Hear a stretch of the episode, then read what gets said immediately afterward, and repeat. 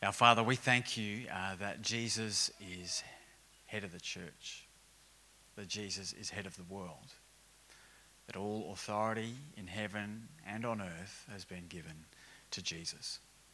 And so, as we come to your word, we also recognize we come under your authority. Well, we often have hard hearts when it comes to turning to you. We often have our own agendas when it comes to your word.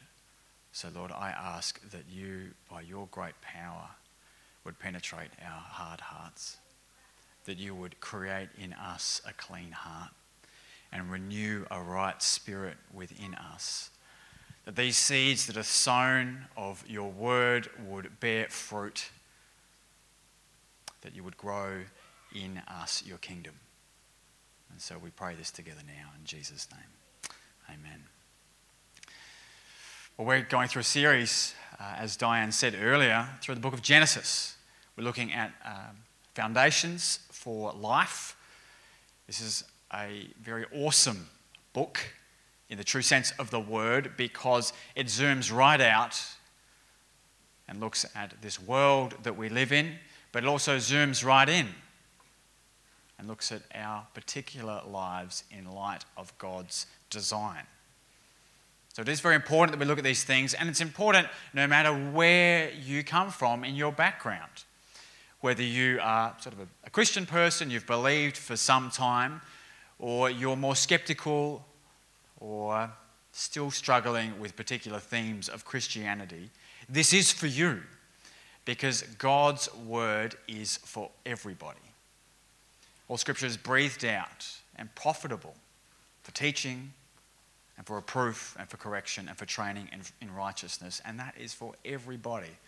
And so we have a good word before us this morning. And this morning we are looking and zooming in on the topic of biblical manhood. Biblical manhood. Next week we'll look at biblical womanhood. And the reason we're doing that is because this text sets our understanding in the Bible and in life for what it is to be a man. I have referred to already the idea of being human, or in Latin, the imago Dei, being made in the image of God. And we're going to look at that in the context of manhood. But it's important for us to see what the Bible says about being a man. It's very important because in our day and age, these things are disputed. Disputed increasingly so in our Western postmodern secular world. And so it's increasingly important that we turn back to this book of foundations and find out well, what does the Bible actually teach us about manhood? Now, my family and I just sowed some seeds recently, some sunflower seeds. We were given them about a year ago, uh, and they just sat in a packet, sort of a brown paper bag packet, for a year. But the good thing about seeds is that they can burst into life under the right conditions. So, first, we had to um, plant the seeds in some good soil. But essentially, the seed on its own is inert. It cannot do anything on its own. And that's really important for us just as we dive in to God's word and we consider Christianity. This, uh, our lives, if you will, if they are a seed, they cannot do anything in relation to God on their own. They must have external input into them. So the seed must be planted in good soil. And secondly, we've begun to water these sunflower seeds. The idea is that they will burst forth and uh, grow tall uh, and have those beautiful sun facing flowers that we all uh, enjoy. And if they are watered, they also need to be oxygenated. You'd hope there is oxygen outside. And the idea is that the seed literally absorbs the water and it softens the hard outer shell within the seed so that something transformative might take place in the middle. And then, third, the sun must heat the soil to a certain temperature in order for a chemical reaction to take place called germination. And literally, the seed cracks open on the side that is down uh, in the soil, and what's called a radicle bursts out, which is the beginning of a root system And all this is happening under the surface, and eventually you see two leaves burst forth. And they've actually, these sunflower seeds have just begun to do that. So almost all of this work is beneath the surface, and yet what you see eventually is these leaves, which turn into a long stalk, which turns into a flower, which then reveals its beauty. So, uh, in light of this really instructive uh, thing that God has written into nature, I want to look at the good soil that we need for creating biblical manhood, uh, the water that we need to soften the outer shell, because it needs to be cracked open, as it turns out, in order to produce life. And thirdly, and thirdly, the germination, how the hard heart of manhood is transformed into something living and life giving. So, what is this good soil? What is this good soil that we see? Well, the good soil is the image of God in manhood. So, verse 27 says this again So God created man in his own image. In the image of God, he created him. Male and female, he created them. This is not unique to men, this is also for men and women. Both men and women are co equal, created in the image of God. The text is explicit about that. We, uh, we like the Latin term imago Dei, being made in the image of God, because it says that human beings have inherent value from an objective sense because God made them to be like Him. God made us to be like Him. So there's there is an inherent goodness to every man. There is an inherent goodness to every man. And this is counter-cultural in our Western age. Manhood, according to the Bible, is not a social construct. Our gender and our sex are supposed to align as one. Why? Because God designed it so. Now, it also makes sense in our culture today if you don't believe in God and you think that everything was made by nobody and nothing, that the ideas of fixed gender related to biological sex would disappear because we have no objective standpoint. But biblically, and we've actually referred to this over the last few weeks, we have uh, particular genders in manhood and womanhood because we have been made in the image of God and designed to be so. So, it, contrary to uh, some public opinion today, being a man is good in God's sight. But it is corrupted. The Bible is so good to us because it tells us the truth. It tells us the goodness of man and it tells us the darkness and the evil of man. As as, you know, these first three chapters, which we're going through in this series in the book of Genesis, tell us of the goodness and the evil that has come to dwell in the hearts of humanity manhood is corrupted by sin. Rather than using our strength to serve, we use it to domineer as men. Rather than taking responsibility, Adam blames Eve for his own sins. So man is good, but what we have become has been corrupted by sin. However, what we do see in our text is the character of manhood is about taking responsibility. One of the good things about this pre fall time, that is, uh, we're looking at humanity, particularly in verse 27 here, when there is no sin. So we see human beings as they ought to be and once were. It's, to us, it's very hard to grasp. It's almost like a fantasy world, and yet this is God's design that we are good, made in His image, and this is how we ought to be. Uh, this uh, idea of manhood is centered in responsibility. Let me read this out to you from Genesis 2 and from verse 15, speaking specifically about men. The Lord took the man and put him in the Garden of Eden to work it and keep it. And the Lord God commanded the man, saying, You may surely eat of every tree of the garden, but of the tree of the knowledge of good and evil you shall not eat, for in the day that you eat of it you shall surely die. What do you see? The man is given responsibility. He is to work, and work is good. We covered that last week. He is to use the world that God has put him in to create and develop it to bear fruit, to multiply. And we see, we'll see that later when Eve comes into the picture. Men are supposed to, biblically, take responsibility within the world that God has put them into. That is part of their design. Manhood is also about self sacrificial love. Adam's role was to love and serve the Lord his God, to eventually lead his family and lift up and exalt his wife as he does in chapter 2. He sort of sings a song to her of love. The idea is that in this husband wife relationship, the man was to lead in the development of the world through his work, through his family, and eventually through this culture and nation building that they were to take part in. That is God's design.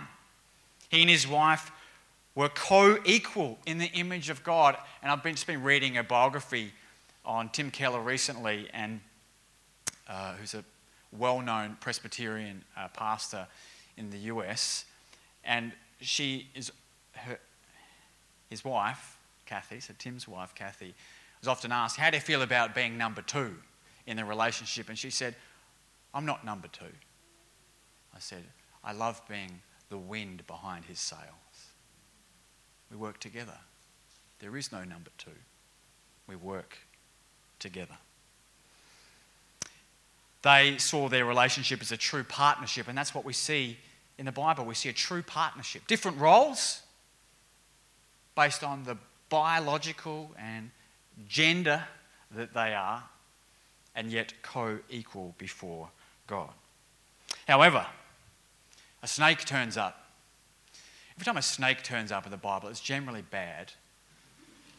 But a snake turns up in Genesis chapter 3 to destroy the relationship between Adam and Eve, man and woman, and their relationship with God at the same time. Very opportunistic is Satan. Notice that in this situation, Adam was there when Eve was being deceived by the serpent, and he did nothing about it. He did not take any responsibility. He did not step up and serve and love his wife as he was supposed to. He did not say, I will face the snake. But he watched on in cowardice rather than showing his love by serving his wife in the face of evil. So, manhood is both about taking responsibility, it's about self sacrificial love, and manhood is good, though corrupted, because it's firstly made in the image of God. This brings us to the very uh, cultural and topical question why does Christianity promote a binary gender? Binary meaning one of two. It's either male or female. Why does Christianity do that? The Bible tells us that that is the way that we are made. We are purposefully made to be male and female, as the text tells us, and spiritually so, too. Sex and gender, therefore, biblically, are unanimous as one. Now, we know, because uh, we have uh, a lot of uh, scientific uh, information, biological information available to us today, although God still knows better. But we know there are very rare exceptions where those things are not so clear. But the exception is not the rule. It, not, it should not be the rule. Without fixed categories, that is, norms and examples, we are more and more confused. Our desire for freedom and absolute choice in this world does not bear good fruit It leads to confused people. It leads to men not knowing what it means to be men. It leads to women not knowing what it means to be women. It leads to unbiblical categories being created which become destructive to the human self. But we are forced through political correctness to abide by certain terminology. Now, I say that because I can publicly at the moment in Australia, but I say it for our good.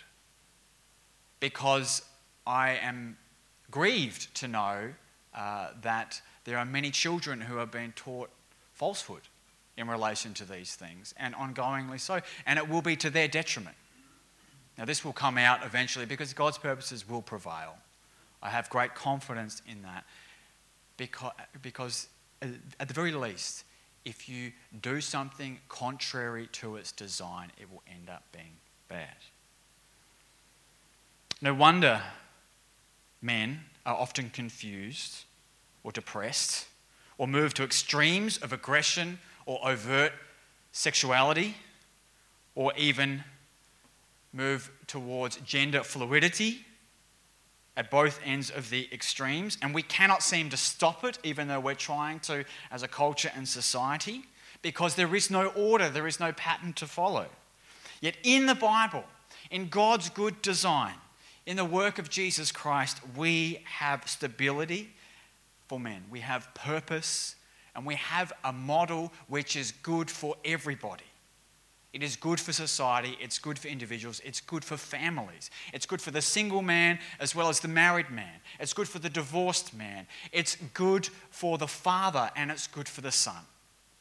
It is good for men, God's design, and it is rock solid. And it has been around since the beginning. So we have the good soil. We throw the seed into the good soil, but it is essentially inert unless it has some ex, something external influence it.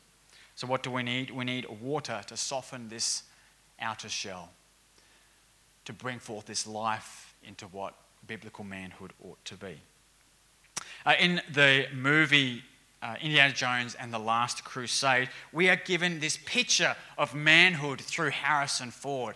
And people love Indiana Jones, don't, don't they? He's a manly man. He's sort of a cowboy meets adventurer, adventurer meets nerd. Sort of covers everybody, doesn't he? And because uh, he's an archaeologist who is supposed to spend all of their time in universities and in books, and he's out there shooting people with guns and using a whip to swing, you know, between the trees, a little bit like Tarzan as well. He is incredible, is he not? We love Indiana Jones, and yet he is a womanizer. He is arrogant and sometimes brave. He has a poor relationship with his estranged father, Henry. But over the course of their adventure, these two, this father and son, they team up, of course, to stop the Nazis from world domination. And part of their purpose is to stop the Nazis recovering the Holy Grail, that is, the cup that Jesus was to have uh, drunk of at the Last Supper because in that cup is held eternal life. Whoever drinks of it will have eternal life. And the Nazis wanted this to use for their own evil purposes. So, the climax of the movie, they've finally located the uh, Holy Grail themselves. And they're in this battle between good and evil. They're captured by the Nazis.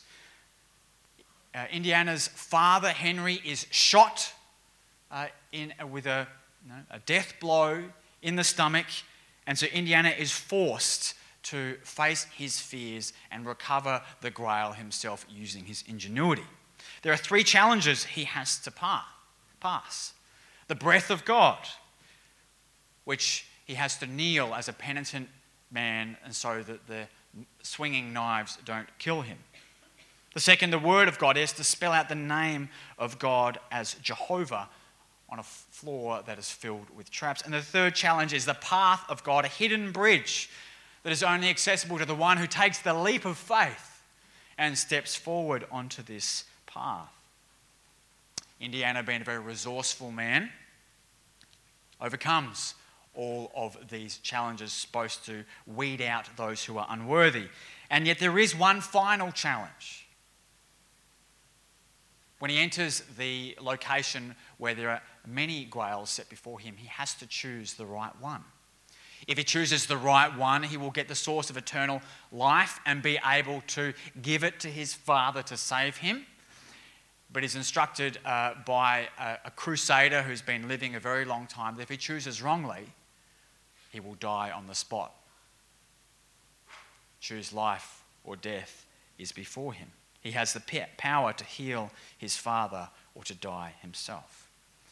At this moment, Indiana Jones and the Last Crusade steps beyond itself. It goes into a far deeper story that is written into the narrative of all human beings. Uh, the Bible says that God has put eternity into the hearts of man. The things of God are in every be- of the best narrative of humanity.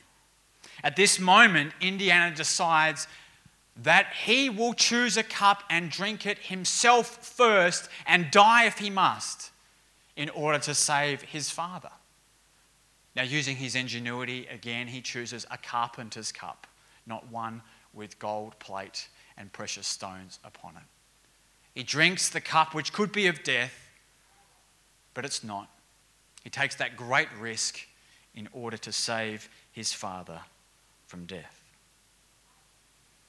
Now, just as Indiana was willing to take the cup of suffering to save another, Jesus took a much greater cup of suffering in our place to save us from our own lethal wound to sin. You see, these stories evoke something inside of us that men ought to be self sacrificial. They ought to take up responsibility. We love the bravery of Indiana Jones. We don't quite like the womanizing that we see in him, but when he has his crucible moment and he decides to sacrifice himself for the sake of others, we are thrilled in our hearts, and yet it points to a far greater story. What manhood needs now is a good example to follow. Man, men are told today what they ought not to do and not to be. Yet, very rarely do we have the image of a good man, one we ought to follow, one who we can be changed into the image of. A redeemer, if you will. One who will buy back what was lost and make it good again. There's words thrown around like toxic masculinity. And yet, what is the good stuff? Our world will only tell you what we ought not to be, but we need something better. Jesus gives us this amazing image of manhood. Again, we've reflected that uh, Genesis 1 and John chapter 1 are parallel texts.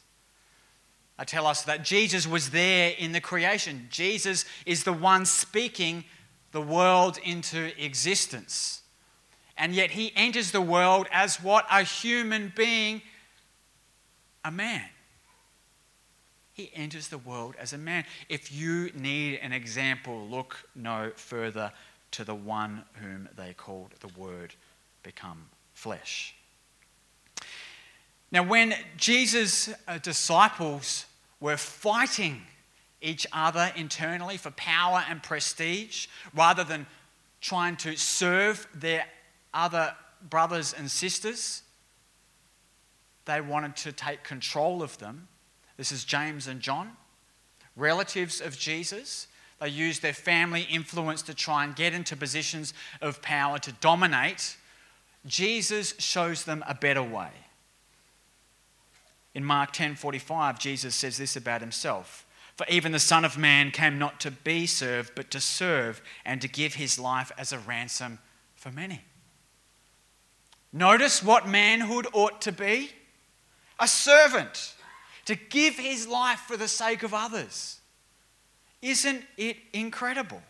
And he takes up responsibility for it. He corrects, and yet he uses his own example to move them to change. Isn't that incredible? No other person can do this for you because every other man has corruption by sin in their heart, and so you cannot follow them completely. But Jesus, you can.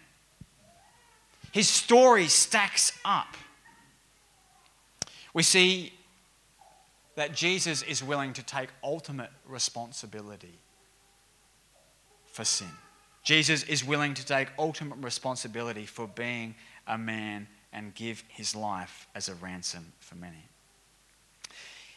Uh, a little bit later in the book of Genesis, uh, we're given the story of uh, two sons, twins, Jacob and Esau. Uh, Esau was the oldest, and so, according to the rules of primogeniture, which means the firstborn son gets the inheritance, that was the way pretty much all of uh, culture has worked. Every culture across the world has worked up until really uh, the last century or so, and still in many cultures around the world. The firstborn son is to get the inheritance. And so that was Esau who was to receive that. And yet, Jacob, the younger brother, and whose name actually means he cheats, cheated his brother out of his inheritance. Twice! He got his mum on, in on it the second time, or she got him in on it. It's a bit hard to see.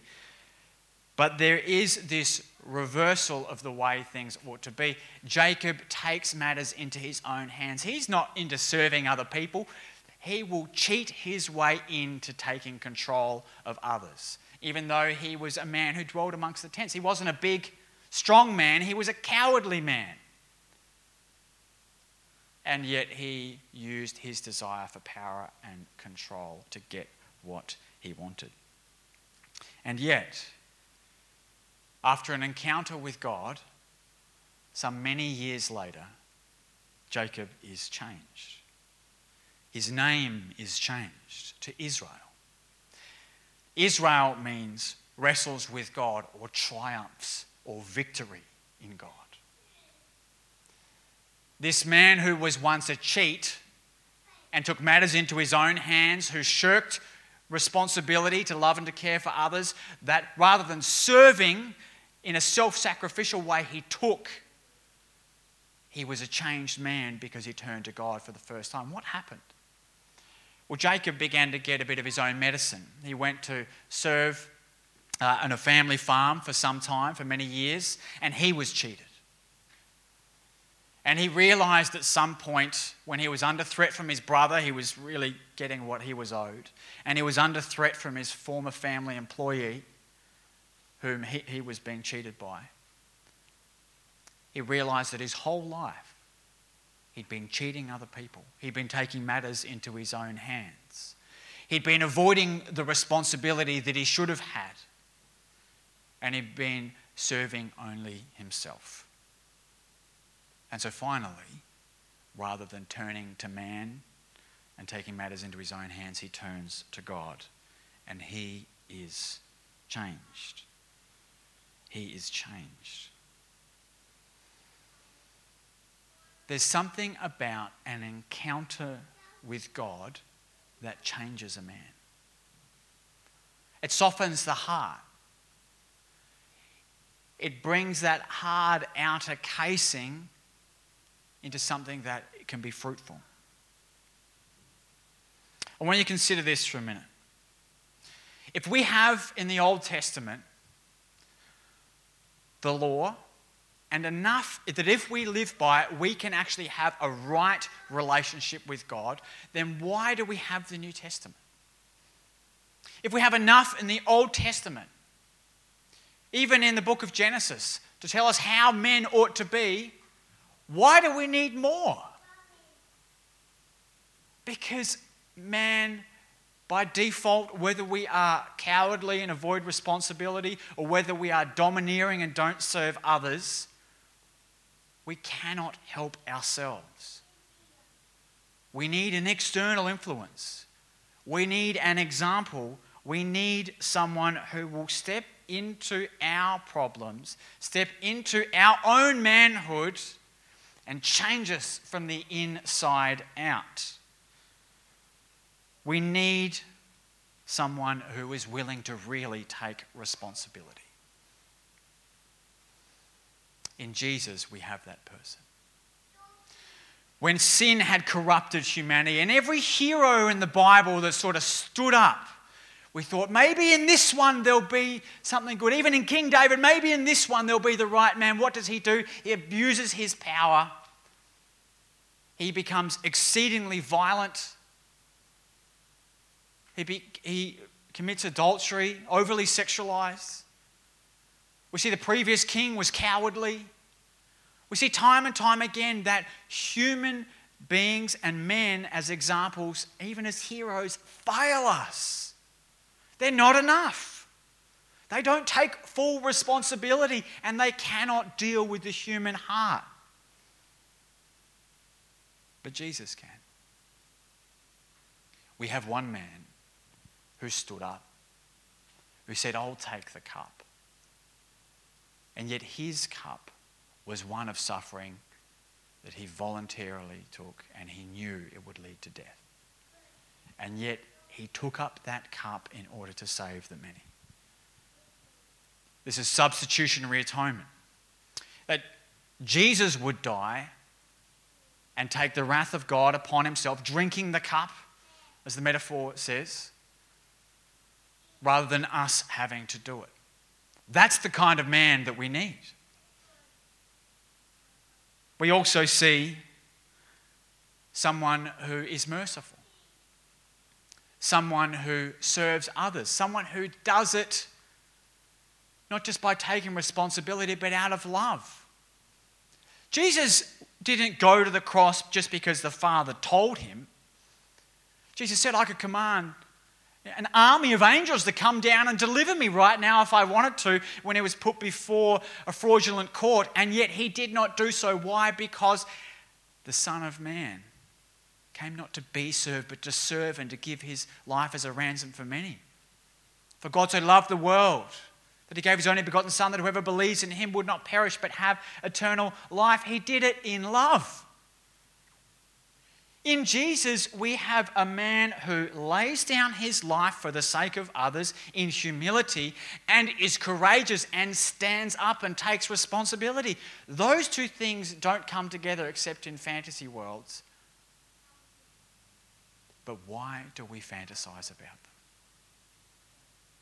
Because there is one who did. So we need some good soil. We need an idea of what the image of God in biblical manhood is. We need context. We need water to soften the outer shell. We need someone better than us. An example for men to follow, not just negativity, not just toxic masculinity. We need someone worthy to follow. But in order for the seed to truly germinate, the hard heart of manhood must be cracked open in a radicle shot down and life brought to it. In the book The Lion, the Witch, and the Wardrobe by C.S. Lewis, we see a young boy called Edmund, one of four children. He's the second, uh, he's the third oldest in the family. Uh, in, the, in the book, uh, these four children during the uh, bombing raids on London in World War II are sent off into the country. They find a magical wardrobe which leads them to another land. Edmund enters the land and is met by a wicked witch. And this witch tells him, even though he is not the firstborn son, that he can get all the power that he ever dreamed of, and she will make him a prince if only he commits treason against his brothers and sisters if only he betrays them into her hands. Edmund can get all the power he wants to dominate. He can shirk all the responsibility because of his cowardice if he gives himself over to the wicked witch. Eventually, though, in the story, Edmund is caught out. His plot is foiled. The great king in this magical land of Narnia, who is actually a lion called Aslan, helps the other children to get Edmund out of there so that he might be saved from himself. However, this wicked witch comes back to Aslan and reveals that there is an ancient code which he must adhere to. This boy has committed treason.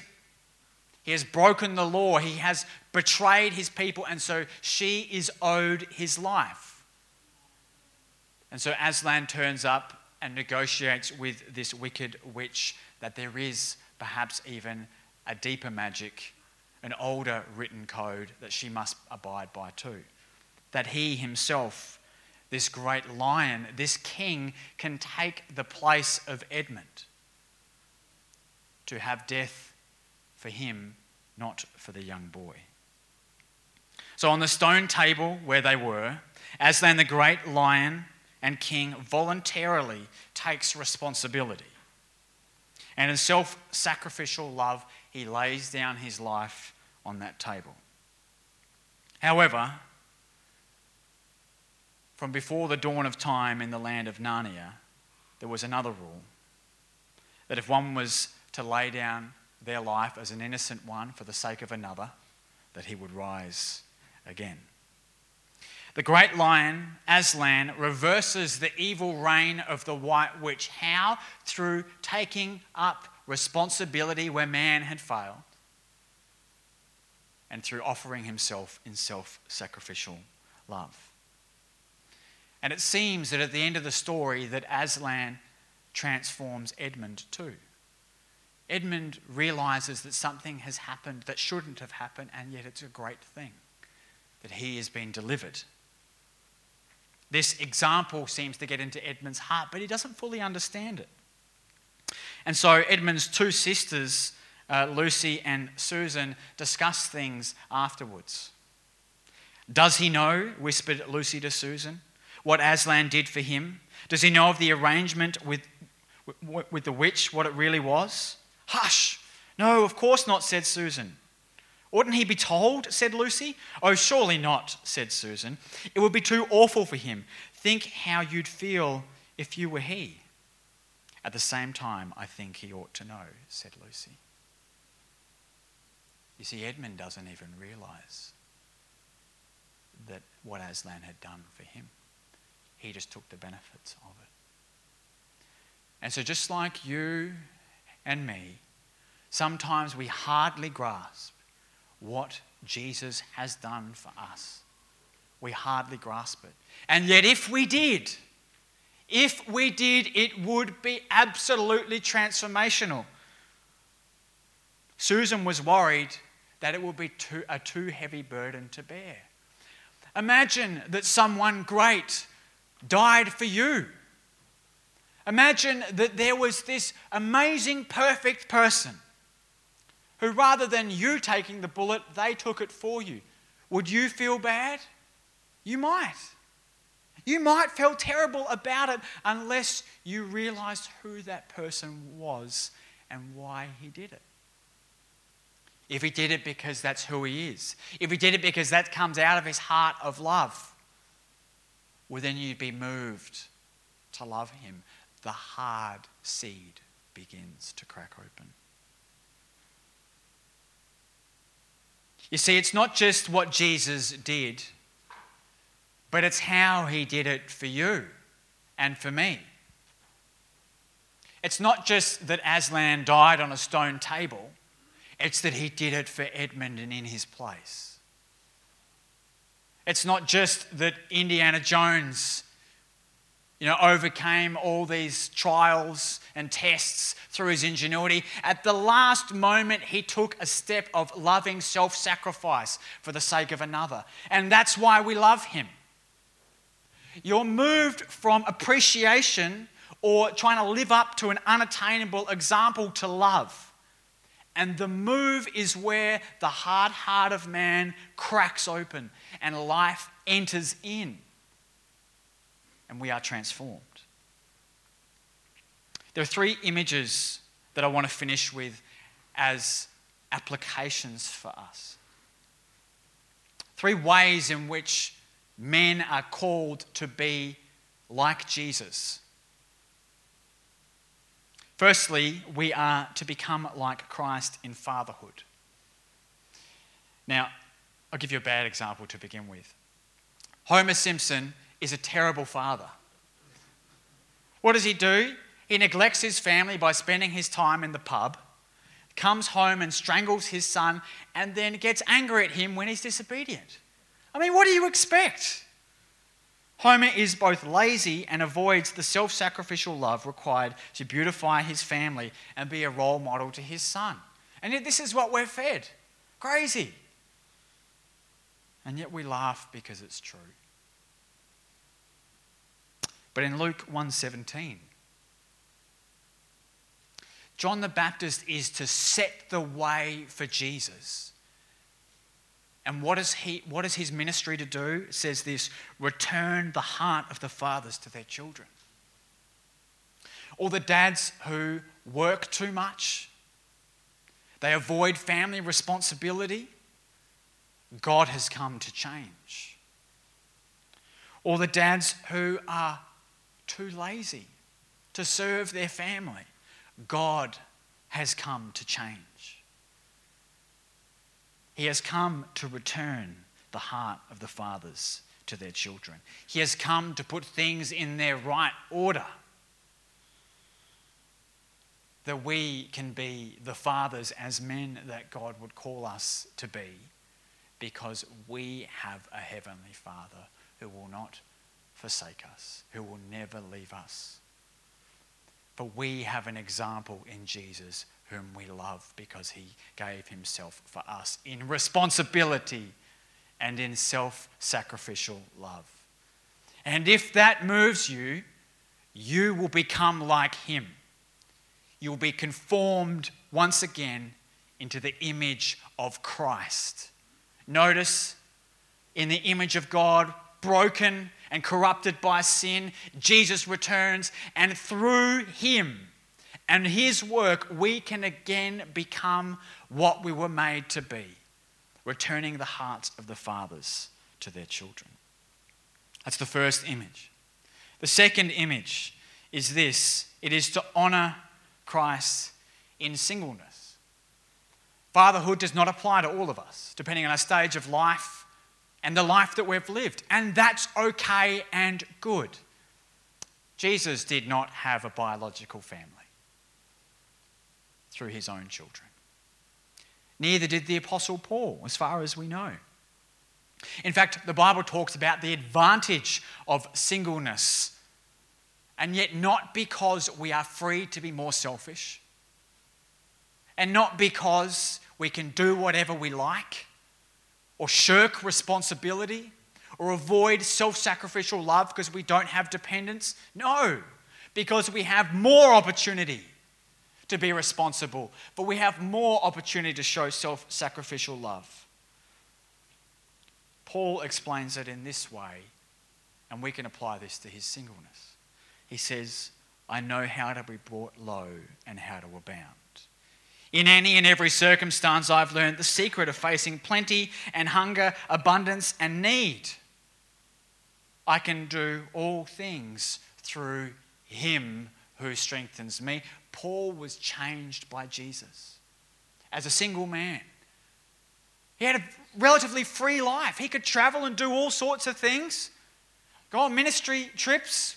He could work, you know, with his hands in his tent making business and yet it wasn't for his own ends. He wasn't being lazy, and he wasn't consumed by his work and avoiding responsibility or self sacrificial love. He was doing it because Jesus had changed him. He'd learnt the secret Him who strengthens me. And so, single men, we have a responsibility then not to use our singleness to take advantage of others sexually not to serve only ourselves in employment or in ministry or in life or in laziness, but rather to take up a calling to be like the one who calls, like Jesus. Finally, and lastly, the third image to honour Christ in marriage. Again, not all men will be husbands but many of us are. And marriage does have a special place in God's design. Husbands are to lead and to love and to serve their wives as Christ loved the church. The image of a husband is one of responsibility and self sacrifice in love. Now, if Christ, if Jesus himself, the most powerful person that ever lived, could lay down his life for us, then husbands, you can lay down your life for your wife. You can take up responsibility to be the spiritual head of your home. This is something that I've wrestled with.